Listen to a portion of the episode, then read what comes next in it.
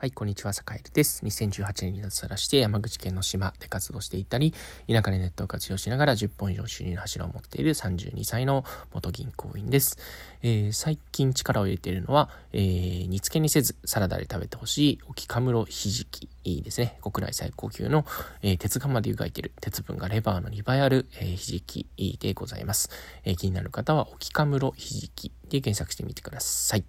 というわけで今日は、えーと、三次産業ばかり考えるな、えー、というね、えー、まあ、副業とか事業、えー、事業を考えるときに、え、サービス業ばっかり考えちゃダメだよっていう話をしようかなと思ってます。えー、題して、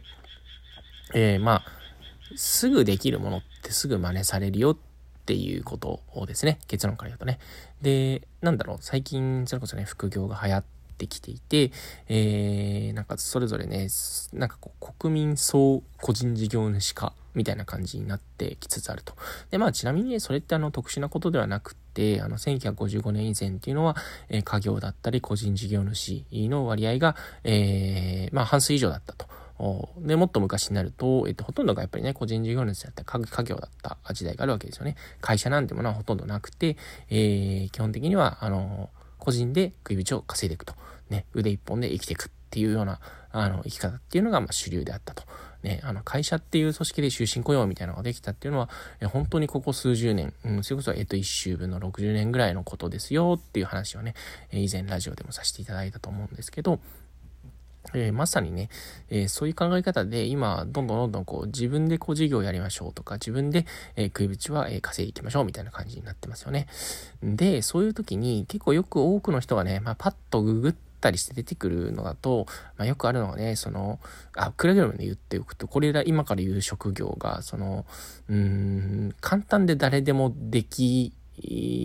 るっていうわけじゃなくて、まず取っかかりが得やすいよねっていう話なので、なんていうか、あの、この職業が簡単で誰でもできちゃうっていうことではないっていうことはくれぐれも、あの、前置きとして前提として、えー、お話しておきたいなというとこなんですけど、なんだろう、まずね、誰でもこう、取っかかりが得やすいところって、まあ、とりあえずこうネットで稼ぐみたいなのって、あの、誰でもすぐできるんですよね。本当にパソコンさえあれば、えそうそうライティングとか、えー、ちょっとしたサムネイル制作とか、動画編集とか、えー、まあ、あと有名なところでアフレイ、アフリエイトとかブログとかですかね。うん。広告収入系とかですよね。うん。あとはなんかこう外注を受けたりとか、うん。まあ、あの、オンラインでいろいろ受けたりみたいなことっていうのは、えー、結構まあ、あの、始めやすい。始めやすい分、えー、他の人も参入しやすいっていうことっていうのはやっぱり、えっ、ー、と、意識しておいた方がいいかなというふうに思ったりしてます。で、えっと、世の中にはね、いろんな産業があって、えっと、そういうね、こう、結構、パッと副業で飛びつけるやつ、結構ね、広告業みたいなのが多いんですよね。うん、誰かの商品を宣伝して、えー、自分はその、えっ、ー、と、一部を、えー、まあ、報酬としてもらうという感じですよね。うん。っていうのが結構多かったりします。うん、それこそね、ちょっと電子書籍を販売してみたりとか、えー、あとはね、あの、ノートっていうプラットフォームでちょっと、ね、記事を売ってみたりみたいなことっていうのももちろんできると。うん。あとは、ま、オンラインで稼ぐ手段ってもういくらでもありますよね。うん、いくらでもあるんだけど、でもそれってね、真似しやすいんですよね。で、一方で、えっと、世の中を見渡してみると、それこそ一次産業、二次産業、三次産業ってあるように、えー、それこそね、働いている人の数で言うと、あの、サービス業ってね、今では多いんですけど、まあ、昔はね、あの、本当に一次産業、二次産業っていうのが、あの、非常に盛んであったと。うん。で、えっと、いつしか、なんかこうね、あの一次産業二次産業に携わらさる人がすごい減ってきてるんですよね。うん。これね、逆にチャンスじゃないかなと思うんですよね。なんかこう、簡単には真似できないじゃないですか。一次産業も二次産業もね。あの、生産だったり、えー、収穫だったり、あとは加工だったり、っていう部分ですよね。うん。っていうところって簡単に真似できないんで、そっちの方にちょっとね、早めに移行した方がいい